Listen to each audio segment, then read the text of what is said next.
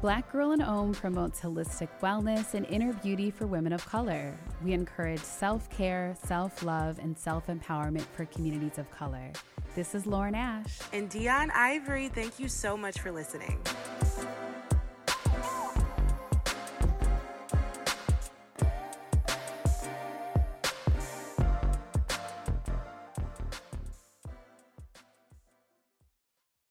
Well, I think today's a good day to talk about sex. What do you think, Deun? I am on the floor and my wig is off of my scalp because that's hilarious. I mean, we need to dive into, you know, Sharon? We need to dive right into. Let's dive into it. Sex and sexuality and pleasure and liberation with a really phenomenal person that we've been meaning to talk to for quite some time, Ev'Yan Whitney. Yay! Hi guys, thanks so much for having me. Thank you, girl, for coming on the show and blessing us with everything you're about to bless us with, honey, because I know I'm about to end my life. True. Oh my gosh. Yeah, I'm really looking forward to having a conversation with you. It's been a long time coming. It really has been. And honestly, I'm going to put both Deun and I on blast. Do you see how I'm looking at you? She doesn't know what I'm about to say. She's nervous. So, you know, I feel like you and I, Ev'Yan, have been like DMing, and I've been like, I want to talk with you and work with you. And then I'll be like, I'm shy though, and I don't know. Yeah. And so I remember a few months ago, Deun and I were together, and I was just like, I really think that season 4, we need to make sure that we have a conversation about sex and sexuality and pleasure as Black women. Mm. And Deun, you were just like, I agree. And we both kind of expressed like our own like reservations and hesitations. Uh-huh. But that's precisely why we're doing this. Like there's so many, especially Black women and femmes out there who are just like, you know, working through XYZ. It could be shame. It could be confusion. It could be fear of our own power at the end of the day. Yeah. And so like, I just wanted to kind of contextualize this chat by saying like, it's been a long time coming. We're so excited. And we're also like a little shy. A little giddy. Okay. Yeah. Giddy than a mug. And I want to say too, that like, I am pretty used to that. I have definitely had people who figure out what I do or learn about what I do, and they're either like gobsmacked and they're so excited and all they want to do is ask me questions, and then there's this other part of them that's just like, oh, that's cool, I'm gonna like go walk away now and like talk about something else with a friend. You know, because sex is a really, really big, heavy, taboo field topic for so many people. And so I could definitely recognize that we were doing a little dance around the subject. Yeah, I could feel it, and I could feel the hesitancy. And I could feel perhaps the fear or the like, I don't know about this. So I just want to acknowledge and honor the fact that both of you are showing up to this conversation despite not really knowing what's going to come out of it or how vulnerable you're going to need to get. But like you recognize that there's something beneficial and positive about having a conversation like this. And so I just want to affirm that and like congratulate you both for being able to even want to have this conversation with me, you know? Yeah, that's so sweet. Thank you. And very encouraging. Yeah, I mean, this is what I do. Like, I'm not in the place of shaming people. You know what I mean? Like, when you're ready to talk about sex and sexuality with me, I'm so ready for you. But it's all on your timeline. I trust the process. I trust your healing journey, and I trust you. So I'm glad that we're having this conversation now, and yeah, let's get started. We need you. So let's get started. Yes. I know that you identify as a sexuality doula and a sex educator, and you founded this amazing platform called Sex Love Liberation. Could you share more about your personal why behind the work that you do and how you got to this place with your work? Yeah. So my journey, I think, is a little unconventional in the sense that like I actually didn't wake up one day and was like, I want to be a sex educator when I grow up, or I want to be a sexuality doula when I grow up. I was on a completely different path when it came to career. And it just so happened that this work sort of chose me. Like, I really feel that I was called to do this work because of my personal experience with sex and sexuality and how traumatizing and stigmatized and dysfunctional my own relationship with sex was. And so I started sort of writing about my own sexual hangups, and which really came to light when I started being in a relationship with my then boyfriend, who is now my husband, we had like amazing chemistry and connection. But the moment that we moved in together and the moment that we got married, everything shifted. And sex became really hard. It became really traumatizing. And it seemed as though everything that was locked away underneath the surface, like everything that I was like playing at and trying not to look at or heal, was like, okay, so now you're in this amazing relationship. Now you got to fix your shit. Like now you have to show up and do this work. And so having that experience of just not being able to ignore my own issues with sex and sexuality anymore, I started writing through what I was going through. I started using a blog as a way to chronicle my own shame and my own dysfunction and also my own curiosities about sex. And so Sex Love Liberation was created from that place. It was created to originally be a place for me to write about my own sexual hangups and also just this process I was undergoing at that time of sexual awakening, sexual liberation, sexual healing.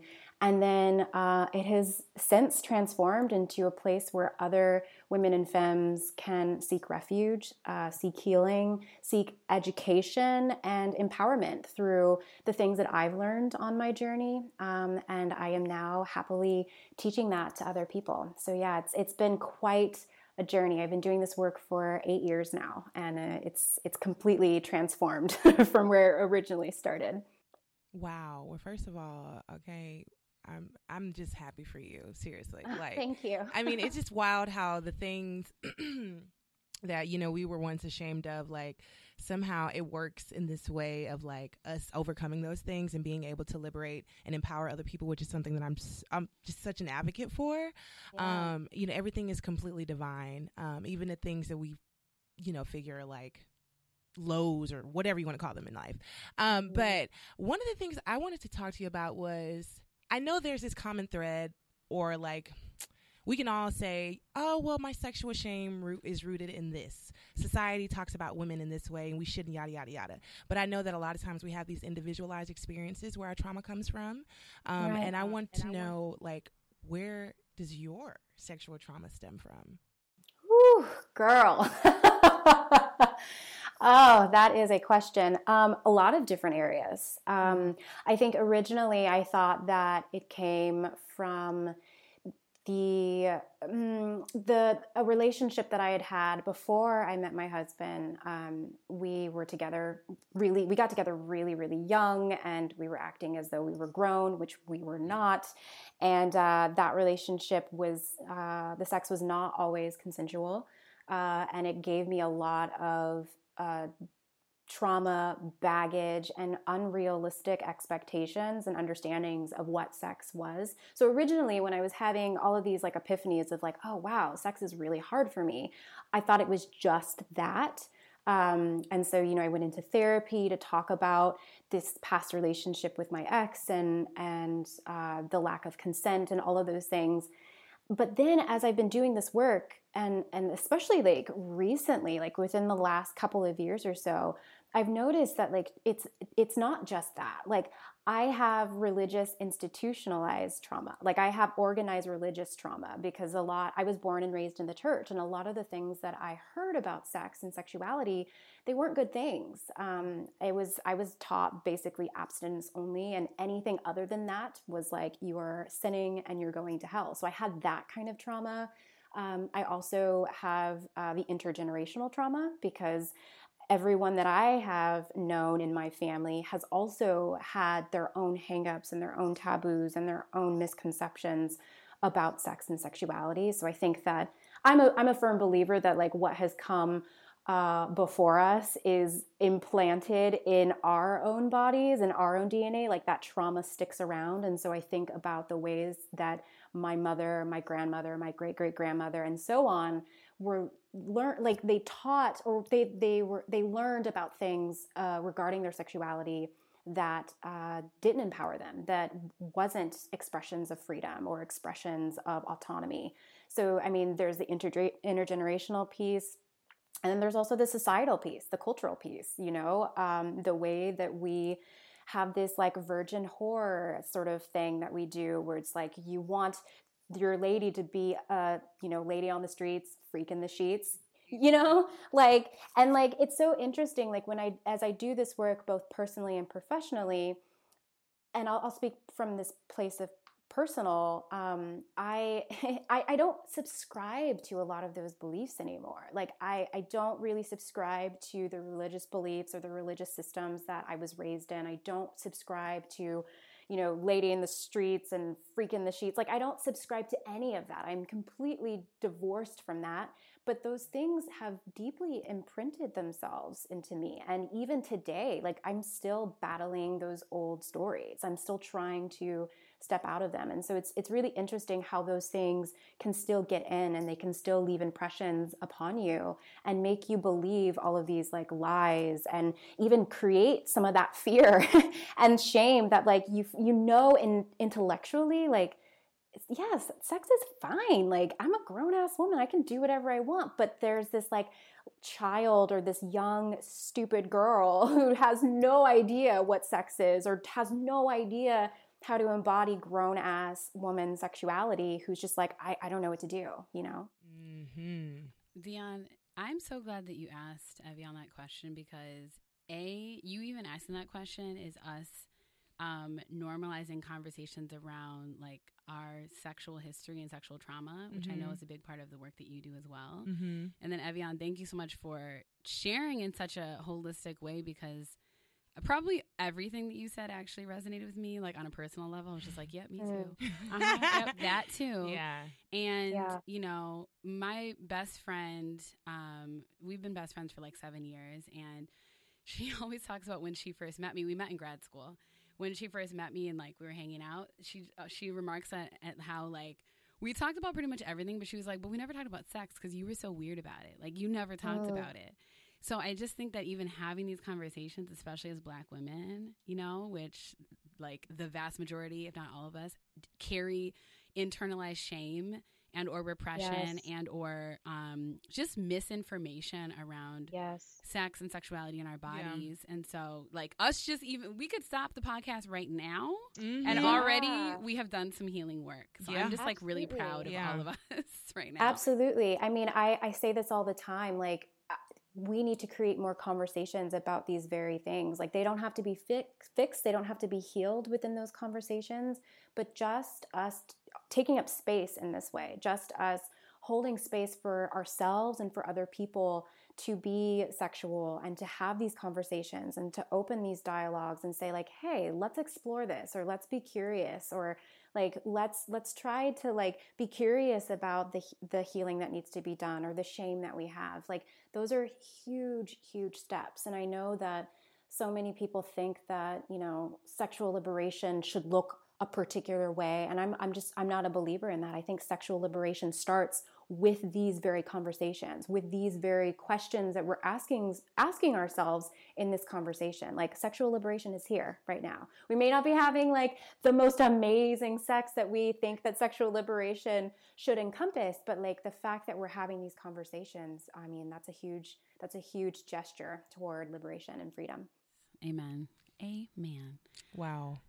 I like there are like 5,000 questions running through my brain right now. You can ask me anything. I mean, like I think it's so beautiful to see where you are now, knowing where you started from, because I'm like in that space as well. And I want to know, what are some practical things that you committed to, like in the journey of like reprogramming your brain to embrace your sexuality and like owning your sexual pleasure and things like that. Yeah. That is a really good question. A couple things that I did. One, kind of coming back to what we were speaking about earlier, asking questions, like being curious. So I went through this period in my early 20s and right around the time that like the sex in my marriage was just like not going well at all, where I thought like, oh, I need to read more sex books. Like, I just need to learn how to, you know, have sex in these really different positions, or I need to brush up on my blowjob techniques. That's what's going to do it, you know? So like I would spend hours in Barnes and Noble in the sex and relationship section, just reading books and like gathering information about techniques and positions and sex toys. And I was like, you know, trying to find, the right lubricant. I remember when like lubrication and, you know, getting the warming kind and the one that cools. I was like, ooh, maybe that's what I need. Like I was fixated on these outer things regarding my sexuality and thinking that if I just had the right tool or if I just had the right technique, I would magically have the kind of sex that I wanted. I would magically feel the sexiness and the sensuality that I really, really wanted to embody. And of course, that wasn't working. Like I spent so much money buying these stupid books that like weren't addressing the root of the problem. And so once I finally got out of that and I realized like, oh, like these are just like external, like sexual components. Like I need to also address what's happening to me internally. Like what do I feel when I feel shame? Like what sensations are coming up in my body? Like where do I think that shame regarding sex comes from? What is that shame's origin story? What am I afraid of? Did you intuitively get to ask yourself those questions? Because I'm curious about that. Like you said that you kind of gravitated towards the external information and, you know, perhaps some part of you was like, oh, I just need to do something else, do something differently. And then when did like, what was that actual like psychological or like maybe even like spiritual shift of like, it's not that, there's something deeper. Like what caused you to get there? You know what I'm saying? Oh, that is a good question. Yeah. I feel like it was just a natural, I know this is going to be an obnoxious answer, but I feel like it was just a natural progression for me. I think I was just so done. Like I was done. I knew that the books weren't working. I knew that the sex toys weren't working. I knew that like all these other external things that I was trying, like lingerie and warming lubricant, wasn't working. And I just remember thinking like, if all of these external things, like you would think that all of these external things would create the perfect sexual atmosphere, but it's not. And so that means that it's not the tool, it's me. Like, what is it within me? What's happening in my body? What's happening in my thoughts? What sort of things are coming up that isn't allowing me to access and embody the sexuality and the sensuality that I want? And so that's when I started to like explore. I didn't have answers to those questions about like, you know, the shame and the fear and the trauma. I mean, these were things that I was still trying to figure out and uncover within myself. But me just being able to ask myself those questions and be like, oh, let's like get those juices flowing was huge for me. But one of the biggest questions that I asked myself that really kind of led me on this journey of sexual liberation for myself was, who do I want to be as a sexual being? Because for so long, I was witnessing other people's expressions of sexuality and thinking that I had to be that. And usually when I was looking at images of a sexual woman or a sexy woman, it was through the male gaze. Like it was through the gaze of a man, through porn, through Playboy, through like media. Like it was always through someone else's gaze. It wasn't through my own. It wasn't from my own core self. And so I really wanted to like get to the bottom of that, because I was like, okay, yeah, the shame is important. Addressing that is important. Addressing my trauma is really important. But like, who do I want to be? Like, what kind of sex do I want to have? Like, what kind of sexual experiences do I want to have? What kind of relationship do I want to have with my orgasm? Like, what kind of, like, how do I want to express myself in a way that encapsulates what I think is sexy? And what do I even think sexy is? You know, like being able to sit down and actually pick apart the word sexy and the images that pop into my brain the moment that I hear sexy. And back then it was like a white, thin, really big-breasted, long-haired woman. Why do we all know this woman? Seriously, we all do, right? Yeah.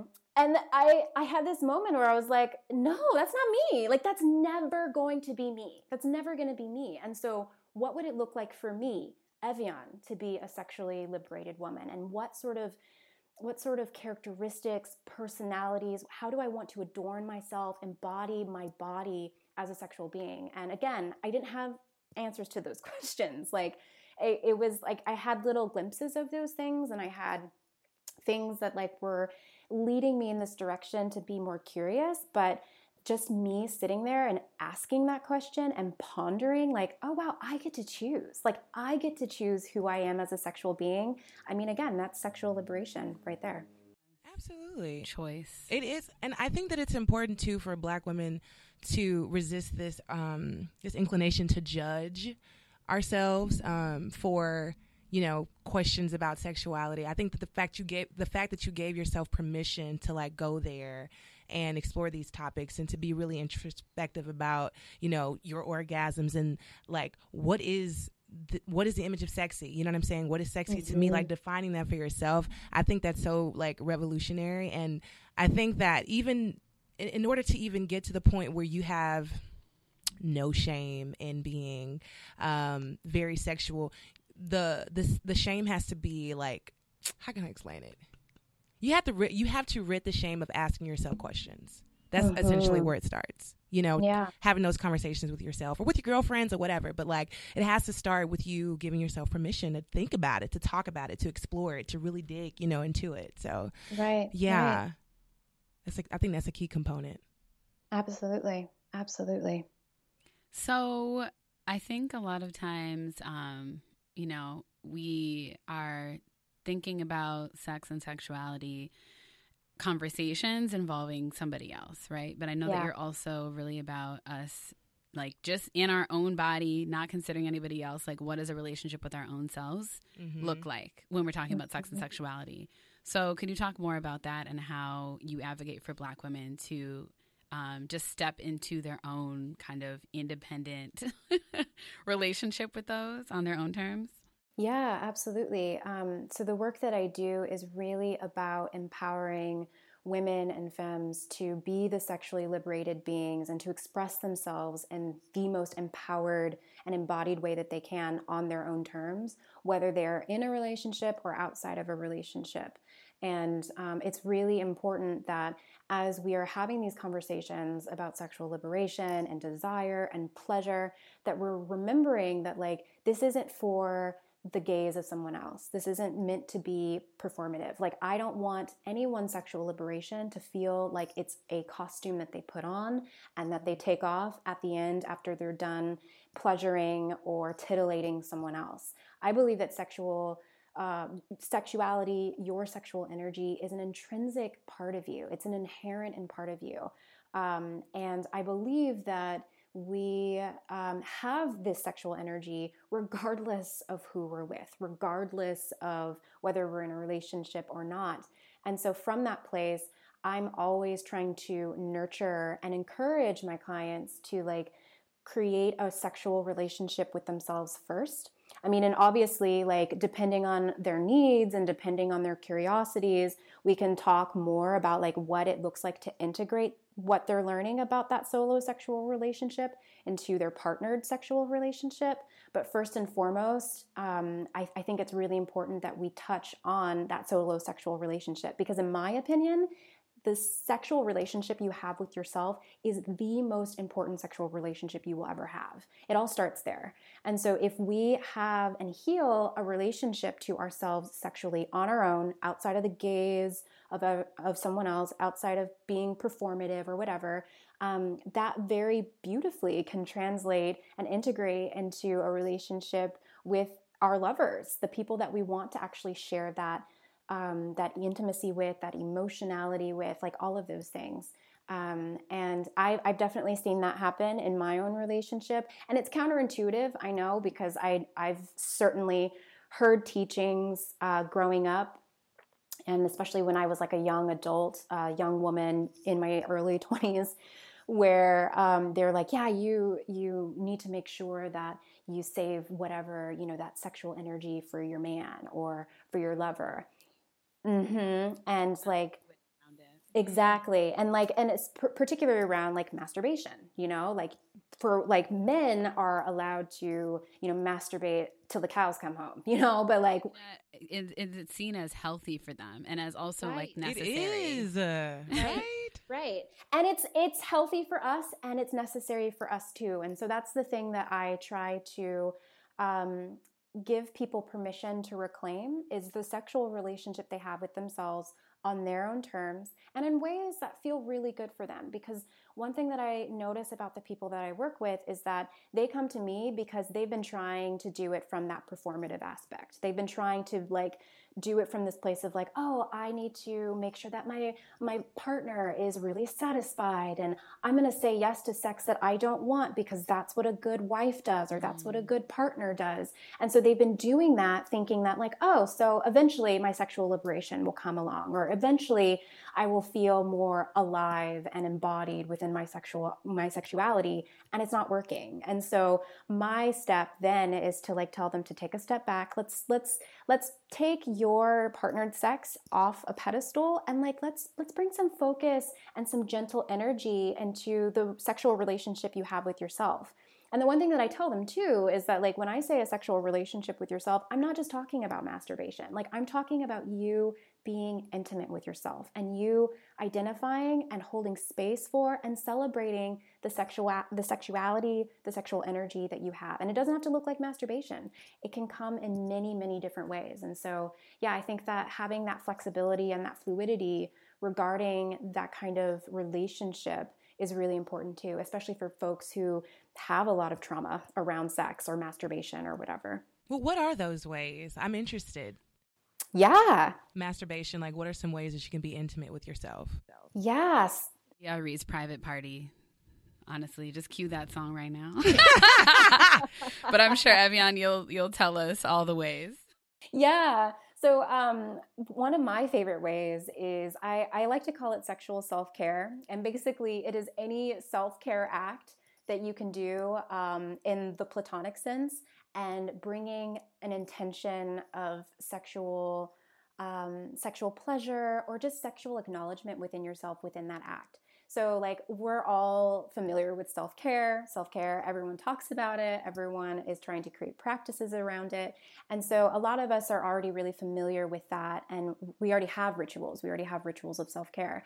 And so my twist is do those same self-care acts, so taking a bath, for instance, and rather than showing up to that bath being like, oh, I'm just going to relax and I'm going to lay back and I'm going to enjoy being in this bath, come to it with the intention of like, as I take this bath, I am honoring my sexual body. I'm allowing my sexual body to be and to relax and to feel safe in the space that I'm creating. Or another really good example of sexual self-care, like I love rubbing body oil or body butter all over my body.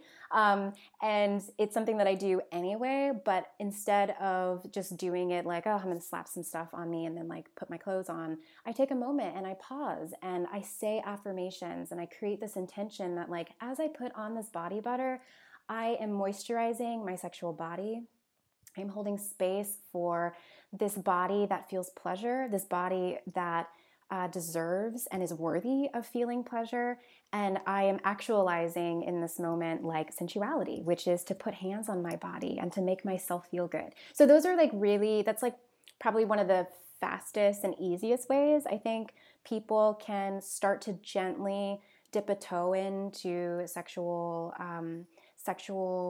manifestation, like sexual embodiment, without going straight to like dildos. Because like, you know, like sometimes that's too big of a leap. And so, and I've definitely had clients who have been deeply traumatized. Like they have a lot of trauma in their histories, and like being able to jump from like trauma to dildos is too much. And so I like sexual self-care because it's really gentle and you can create some really beautiful and intimate moments with yourself through having that practice. Mm. I love that.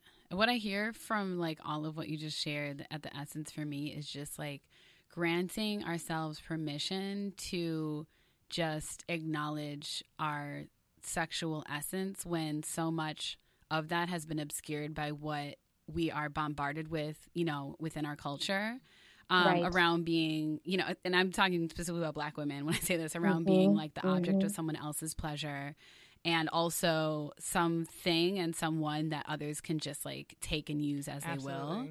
So, yeah. Like, literally just what I hear is, like, a mindfulness and an ability to just honor the fact that we are sexual beings on our own terms.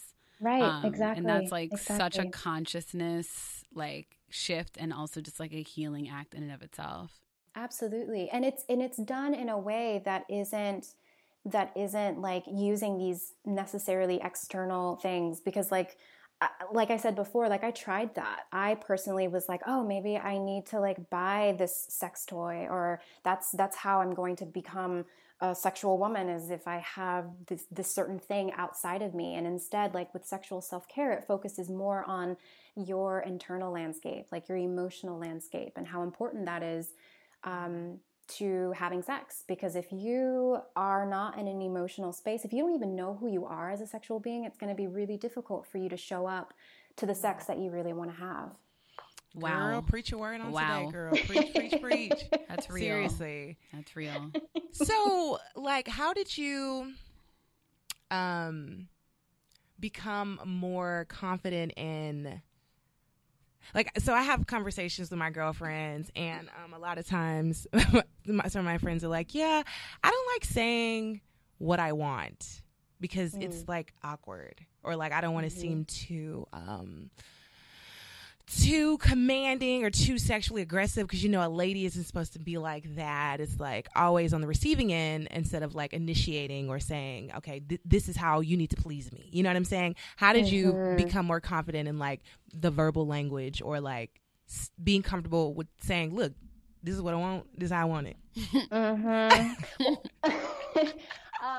Well, I mean, first it started from that place like of, you know, I was hearing you talk about like what you hear your girlfriends say about like, I want to ask for what I want, but I don't want to hurt his feelings, or I don't want to be too demanding. I don't want to be in control, but I really, really want this. I had to cut that off. Like I had to like stop seeing me asking for what I wanted as me being controlling or me being demanding. And if so, so what? Like, why is it a bad thing for me to ask for what I want? Because ultimately, one, I'm going to get what I want, and it's going to make my experience of having sex with my partner incredible. And two, it's going to make my partner feel incredible too, because he no longer has to play the guessing game and be like, oh, is this the right thing? Maybe she likes this. Like when there is like clear communication, and when I'm able to actually communicate what I want, it benefits everyone. And so first it had to start from this place of like, I'm not going to coddle anyone's feelings here. Like, obviously I'm not going to be a jerk. Like, and I'm not going to, you know, tell my partner, like, you really aren't doing it right and you need to stop it. Like, obviously I'm going to have like some finesse, and I'm going to be, conscious of their feelings, and I'm going to be compassionate, but I'm not going to shrink myself. I'm not going to make my requests or my wants or my desires small in order for me to, I don't know what, make someone else feel better, which doesn't benefit either one of us, you know? So that was like the first step I think that people need to take, because it's not just like, here are the words you say. Like, this is how you communicate what you want. It's like, where is that coming from? Like if you want to communicate what you want, but you don't want to say it because you're afraid of hurting someone else's feelings, or you're afraid of your partner being like, oh, I can't believe I thought she was a lady. Like, like, I mean, like that needs to be addressed first and foremost. And then I guess more so in the communication aspect, what really helped me was just being able to have more conversations about sex, and not having conversations about sex from this like, okay, guys, so I really want to talk to you about the S word. Like actually being like, I want to talk about sex, and being able to like play with having a little bit more confidence, perhaps confidence that isn't there at that moment, but being able to embody that like sex is not a shame. Sex is not a sin. We are allowed to experience pleasure. And this is a really beautiful thing that we get to explore in this lifetime with our bodies. Let's talk about it. I mean, it's not as taboo as we think it is the moment, because we get to determine what is taboo and what is not, you know? And so in my house, I'm talking about sex all the time with my clients, with my partner, with my mom. She was actually on my podcast last year, or when it was a couple years ago, and we were talking about sex. And it's uncomfortable.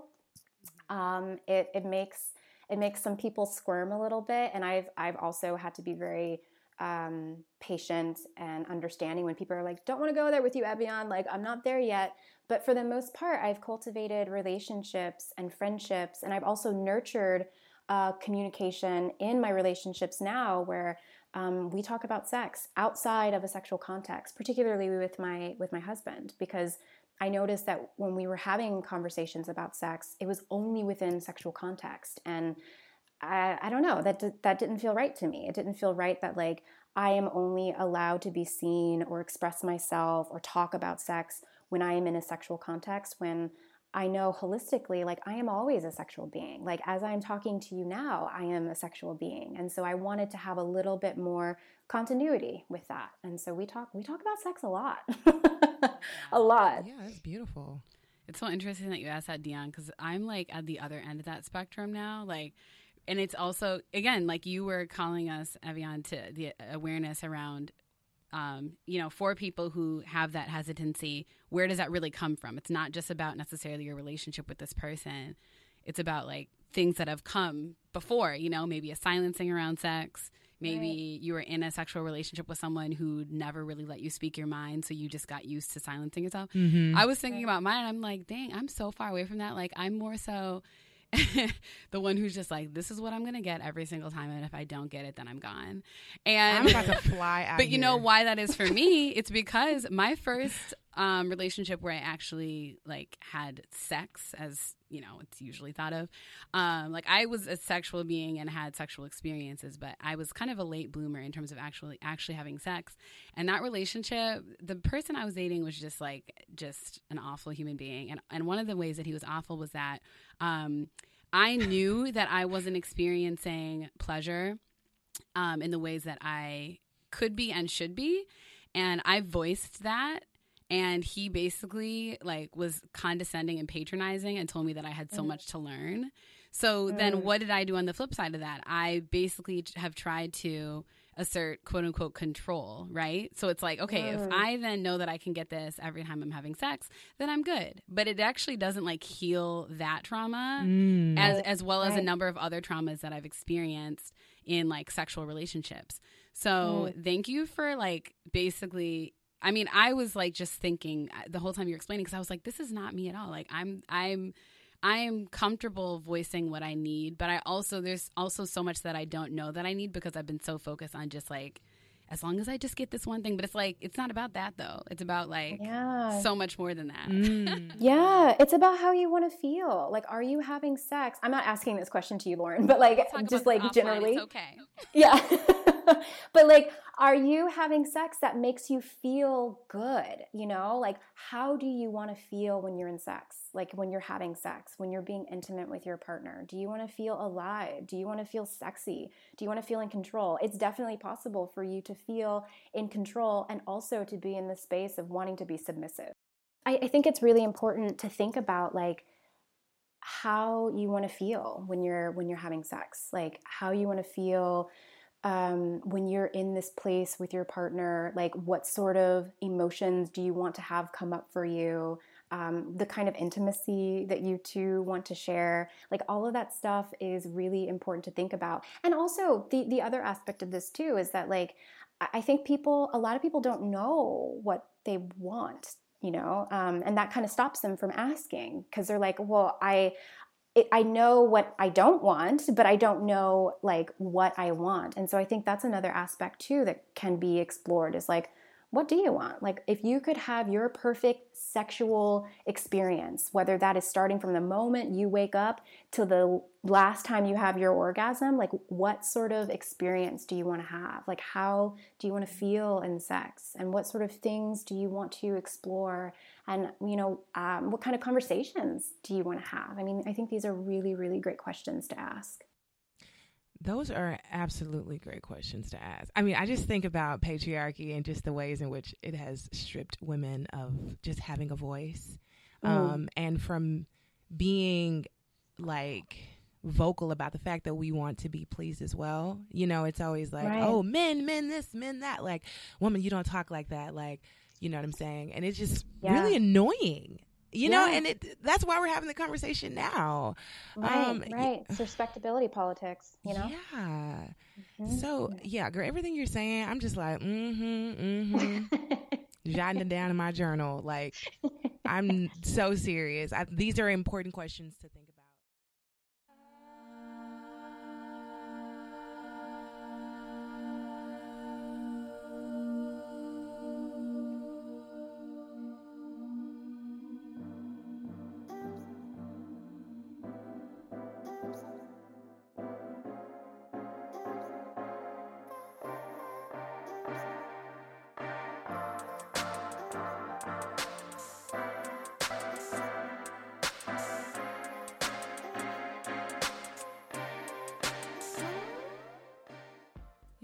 Y'all, we just want to say thank you, okay? Thank you to anyone who has written a review on iTunes and shared how much this podcast meant to you. Deun and I just went and scrolled through some of these beautiful affirmations. Beautiful and hilarious. Yeah, some of y'all. I'm mad why y'all ain't back. Yes, like, wow. So one of my favorites I'm gonna read is... Thank you for being you. This is from Han McYogi. So thank you, Han. Okay, Hannah. Lauren and Deun, thank you so much for being yourselves and for the variety of topics on your podcast. I am a yoga teacher, mental health therapist, Reiki stone lover, and currently embracing my natural hair for the first time after relaxers for 20 years. Wow. That being said, I feel like I have finally found someone like me. You two are interested in the same things as me, which I don't find often here in the South. I love hearing about a community of Black women who aim to be healthy in every area of life. Keep the podcast coming. It makes my commute to work seem too short. Love, your fellow natural hair yogi, holistic health sister, Hannah. Hannah! Thank you so much. That was just so sweet and genuine. Yes. Y'all, reading, first of all, we have like over 600 comments, and that is a lot. A lot. Like, that's a lot of love to really just sit in and absorb. And we're just so thankful for you guys. And honestly, like the more you talk about how much you love us, the more people are interested in hearing what we have to say. Yes. So even just thank you for taking the time to even write all of that, because that means a lot. Truly. Do you want to read the one that made us laugh? Yes. Whoever this person is, I'm mad. Ohio to Harlem. Why is this podcast only once weekly? I refresh my feed every single day after I finish to the latest episode, and I'm disappointed until the next episode comes out. I'll try to chill because I know that there are only so many hours in a day. Thanks for this podcast. It has really inspired my life in so many ways by giving me more room for mindfulness and wellness-centered catering to my experience as a Black woman. What a unique and beautiful thing you give to the world. And it's fine if I only get a once weekly episode. It does take time to make something so great. So sweet. Oh, like it was funny, and then we cried at the end because it was so sweet. Wow. And thank you for acknowledging that it does take time. Absolutely. And it takes our journeys. Mm-hmm. It takes personal development on our end. Much. A lot of spiritual growth, honesty, vulnerability. Like, it feels good to be recognized for what we have to offer. It really does. You know, because it's not just coming on here talking about God knows what. There's a lot of internal things that we have to do on our end. Absolutely. Yeah. So, absolutely. Wow. So we're so grateful. And for those of you who are listening who are like, "Ooh, I don't know if I've left a review," please run over and leave one. Mm-hmm. It takes, 10 seconds to do the star, and maybe 10 more seconds to write a little something. Absolutely. And it helps women around the world find this podcast. And whoever gave us that one star, I don't know who you are, but you know what I'm saying. Hopefully you come back and you'll realize that we have something meaningful to offer to you, and you're inspired by the content that we make. But we're grateful for you too, because at least you left a review. Hey, you know what I'm saying? Hey, you were here.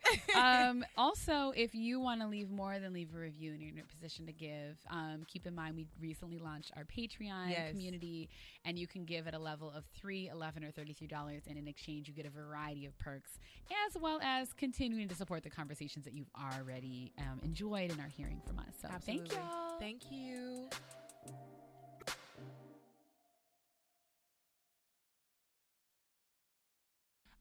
So with you, I know you said, obviously, you know, you're married and things like that. And, I love how you talked about bringing awareness to you first. Mm-hmm. And thinking about, you know, what feels good to you, but like being in this relationship, like has your partner expressed like noticed the shift and has appreciated you coming into ownership of your sexuality? And like, oh Lord, yes. My God. I mean, girl, let me tell you something. So when I, when we first got together and we were having a lot of sexual issues, I mean, for a little while, we just were not having sex because I couldn't do it. It was just really difficult for me. I had so much baggage that was keeping me from being able to just be in my body during sex. Because of the trauma, because of the shame. And so I feel very, very blessed and lucky that I was with a partner who was willing to be patient with me as I went through this really hard and grueling process of like coming out from that and being able to find my way. And it's taken a long, long time. And I think he is really, really stoked, obviously, that I am now like, yeah, like, I don't know, how graphic can I be on the show? Like, I'm real. Okay. So like, so a really great example of this is that I had some serious hangups with giving blowjobs. Like I was like, I don't want to do this. It's not something that like I feel like a lady should do. It's just not something that I do, which is incredibly problematic and absolutely not true. But it was something that I kept that stayed with me for a long time, and its origin story was from the relationship that I had with my ex at the time, because a lot of my sexual trauma was around blowjobs. And so for a little while, I remember telling my husband, Jonathan, like, yeah, I don't like blowjobs. I don't want to, give blowjobs. And he was like, okay, that's all right. Like whenever you feel ready, you don't have to like it. And I was like, who is this man? Like who on earth would actually say that? And so fast forward to today, like I love giving head. It is like my favorite thing to do. And I was actually just talking about this recently about how I don't know, this is going to be a little woo, just hear me out. Like, I think that there is a connection between deep-throating dick and your throat chakra. And I have noticed that, yes. I just need y'all to know, somebody needs to come resuscitate me because I am done. Wow. Like, hear about this. You know, I'm all big on the chakra system, so I'm I'm scooting closer. Okay. So like, here's my theory. And like, obviously I need to do more research. So like, I haven't been doing this for too long, but my theory is that especially for women, and I'll speak very personally about me, like I have not been able to feel like I could use my voice. Like I, in so many aspects of my life, I have shrank myself, I have silenced myself, and especially within the sexual realm, I have not voiced my desires, I have not allowed myself to communicate and speak up when I didn't like something or when I didn't want to do something within sex. And so when I think about the chakra system and I think about my throat chakra and I think about giving head and how, having a dick in your mouth and your throat could like potentially unlock and like shake loose the foundations of so many of those stories about like your voice doesn't deserve to be heard, your sexual power doesn't deserve to be experienced or felt or stepped into. I don't know. I've had some pretty profound like downloads from the universe after like giving head and realizing that like, oh wow, like not only does my throat feel just so much more open and relaxed, like I actually feel like the next day I can really use my voice and speak up in other aspects of my life. So yes, that was very like kind of weird and woo, but it's something that I'm exploring. But that's also because I would just like to put another layer on it, because I don't think we're here telling people just go out and start giving head and like this is very specific to me. Yes, and I just want to speak to the additional level that I feel like just hasn't been named, is that it was because of your intentional solo kind of sexual awakening work that you did, which then allowed you to approach the act of giving head in a completely different way, right? Yes, exactly. Yeah. Exactly. Because I was not in a place to do that 8 years ago, 10 years ago, 5 years ago, I've had so much growth since then to be able to be in this place now where to be able to give head feels more like I am in control rather than that control and that power is being taken from me. And so it's taken a lot of work, a lot of healing, and a lot of unlearning about the ways that I was approaching sex and blowjobs and stuff from the past. But I'm being on the other side is great. I'm enjoying it. So, and so is he. He is thrilled. He's not complaining about my research. I'm sure he is. Wow. Yeah.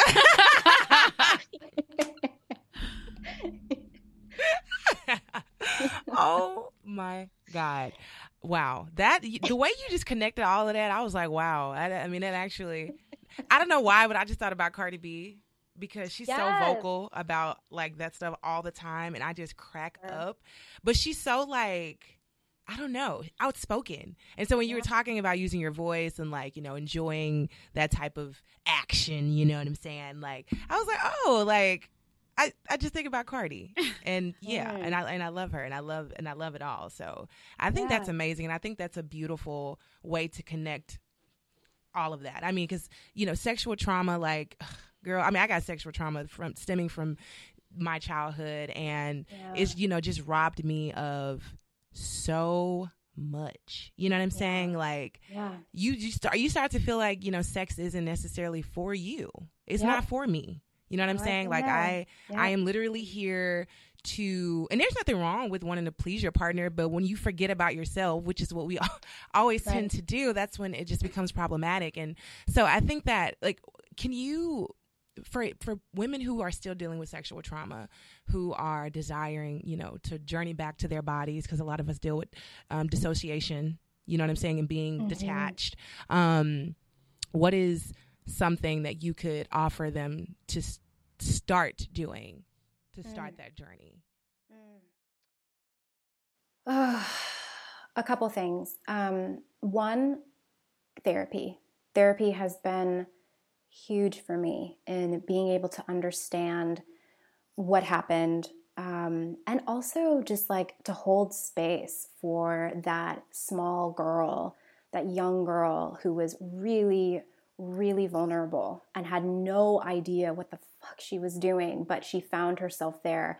Like therapy allowed me to give strength, love, compassion, and even forgiveness to that part of myself that, that was made vulnerable and didn't know any better.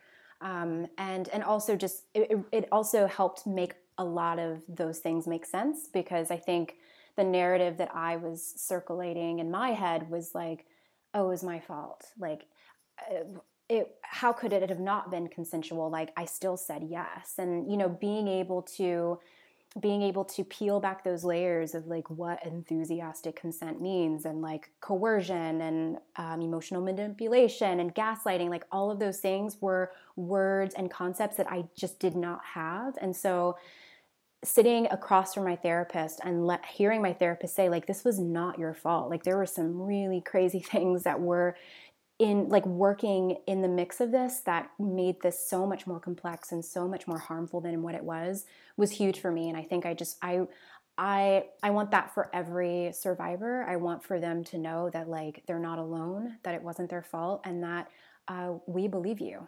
So I think that's the first step, is get thee to a therapist, preferably a Black one, because I think that the trauma that Black women and Black femmes have sustained regarding their sexuality is so nuanced, and it's so important that we discuss that with someone who understands those nuances and can call them out and just like shine a light on them and illuminate them. So I think that that's really, really important.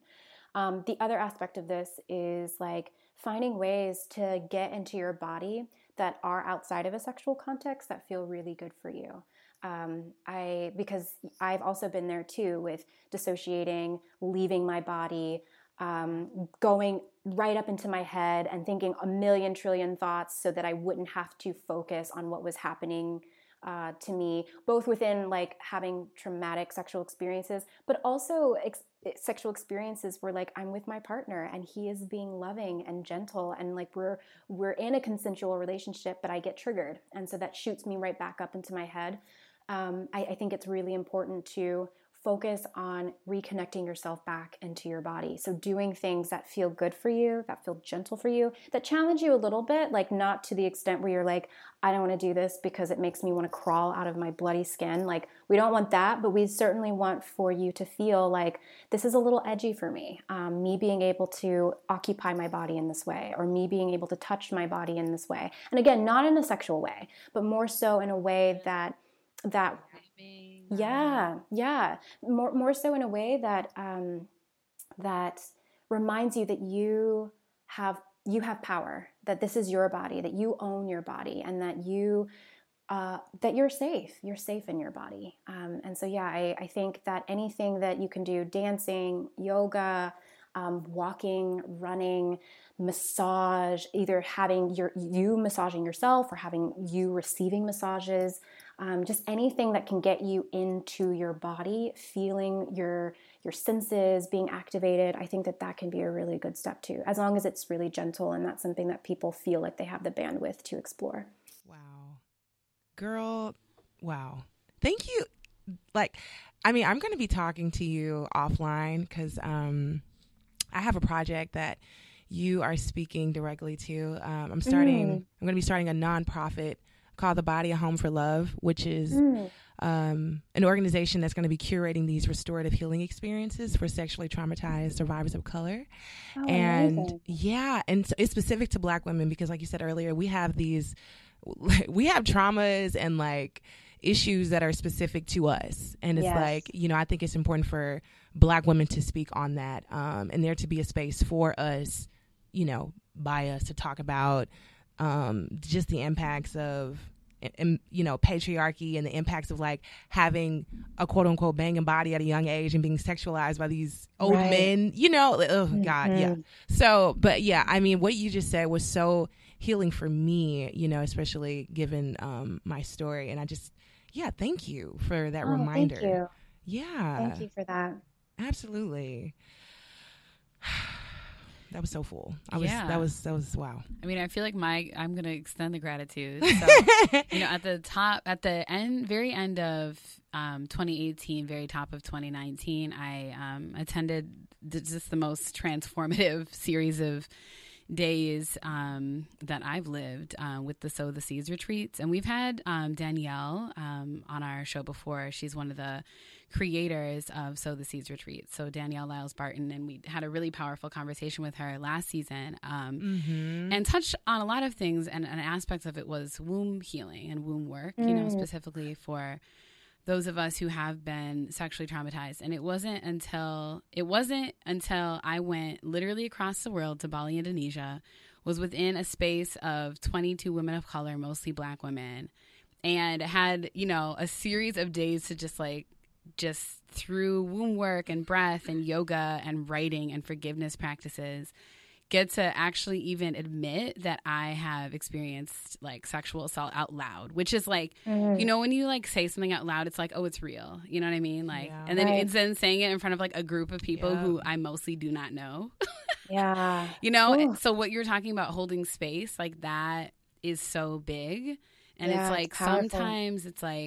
Sometimes our sisterhood is so, so crucial, especially as Black women, because oftentimes it's in spaces with other women who can relate to us that we actually finally feel the ability to exhale. Yes. So, I just mentioned this again as a just expression of gratitude, but also to encourage anyone listening who's just whoa, I feel like this is big. It is big. Mm-hmm. And, we are such resilient, beautiful people. I remember last year we explored a theme on Black Girl in Om, which was soft and strong. And that's what really comes to mind for me when I'm thinking about this conversation. It's this is just, it's a long journey. It's just you might have a fitness journey, just you might have a forgiveness journey, just you might have a gratitude practice. It's this is another one that a lot of us like to run away from because we're convinced it doesn't really matter. Or it's oh, my partner is pleased and I'm okay, so I'll be fine. No, it's there's so much to heal, just as much as there might be trauma, more healing, healing is in store. Right. Right. Yeah. Thank you. Thank you for saying all of that. And it's so true that when we make space to explore all of this, incredible, amazing things happen. And I think what I just said was so inarticulate, but it's true. It's just this is deep work. And even again, I know I said this at the top of the show, but us just having this conversation is an act of liberation. And so I think it's really important. And also I want to just shout out to the people who are listening. You guys listening to this conversation is an act of your personal liberation, you know, because yeah, there's so much baggage and there's so much shame. And the more that we have these conversations, the more we bring it into the light and we release the stigma, and we heal ourselves, you know, and this is such powerful work, which is why I do it. Cause I love being able to facilitate things like this.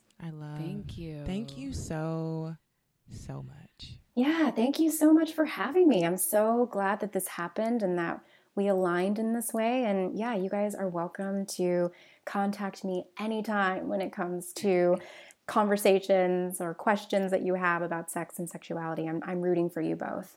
Thank you. I mean, I'm talking with you. You know, my word for 2019 is rejuvenation. And so for me, I mean, that was already kind of like destined for me, but I did end up gravitating on the actual concept and word because it's like the act of bringing back life to things or just like leveling up things that are already popping.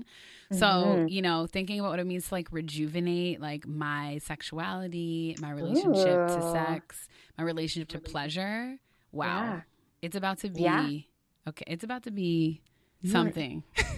Okay. Oh, girl, I'm excited for you. I'm excited for her too. You know, so yeah, we gonna talk. But yeah, how can people stay in touch with you and work with you and receive more guidance around this liberation journey? Yeah, you can find me at sexloveliberation.com. You can also find me on evyanwhitney.com. That's EVYANWHITNEY. You can find me on Instagram at that same handle, evyan.whitney. And you can also check out my podcast, The Sexually Liberated Woman, which talks so much about everything that we've been talking about today, about being curious about your sexuality, healing, sexual trauma, all that good stuff. So yeah, that's where you can find me.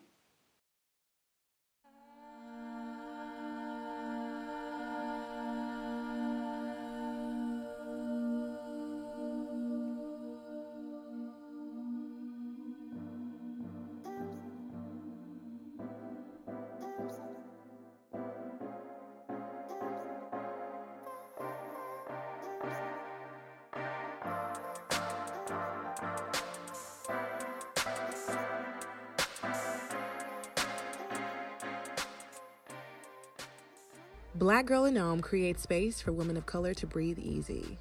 Y'all, we have such an amazing team of brilliant creatives who are behind the scenes, but who are so instrumental in making this podcast happen. We'd like to thank Aline Kaas for audio engineering. Khalid B, your ear for music is wildly amazing. And we want to thank you for just creating such an amazing podcast bop. Honestly, Valerie Titus Glover, thank you for being an amazing Black Girl in Om team member and supporting the podcast. Last but not least, Post Loudness. They are a collective of independent audio shows and podcasts by people of color, women, queer, and other underrepresented hosts and voices. Thank you so much for your support and offering us your space. And last but not least, even though I said that right before, it's all good. To our community members, thank you for your support of Black Girl in Om.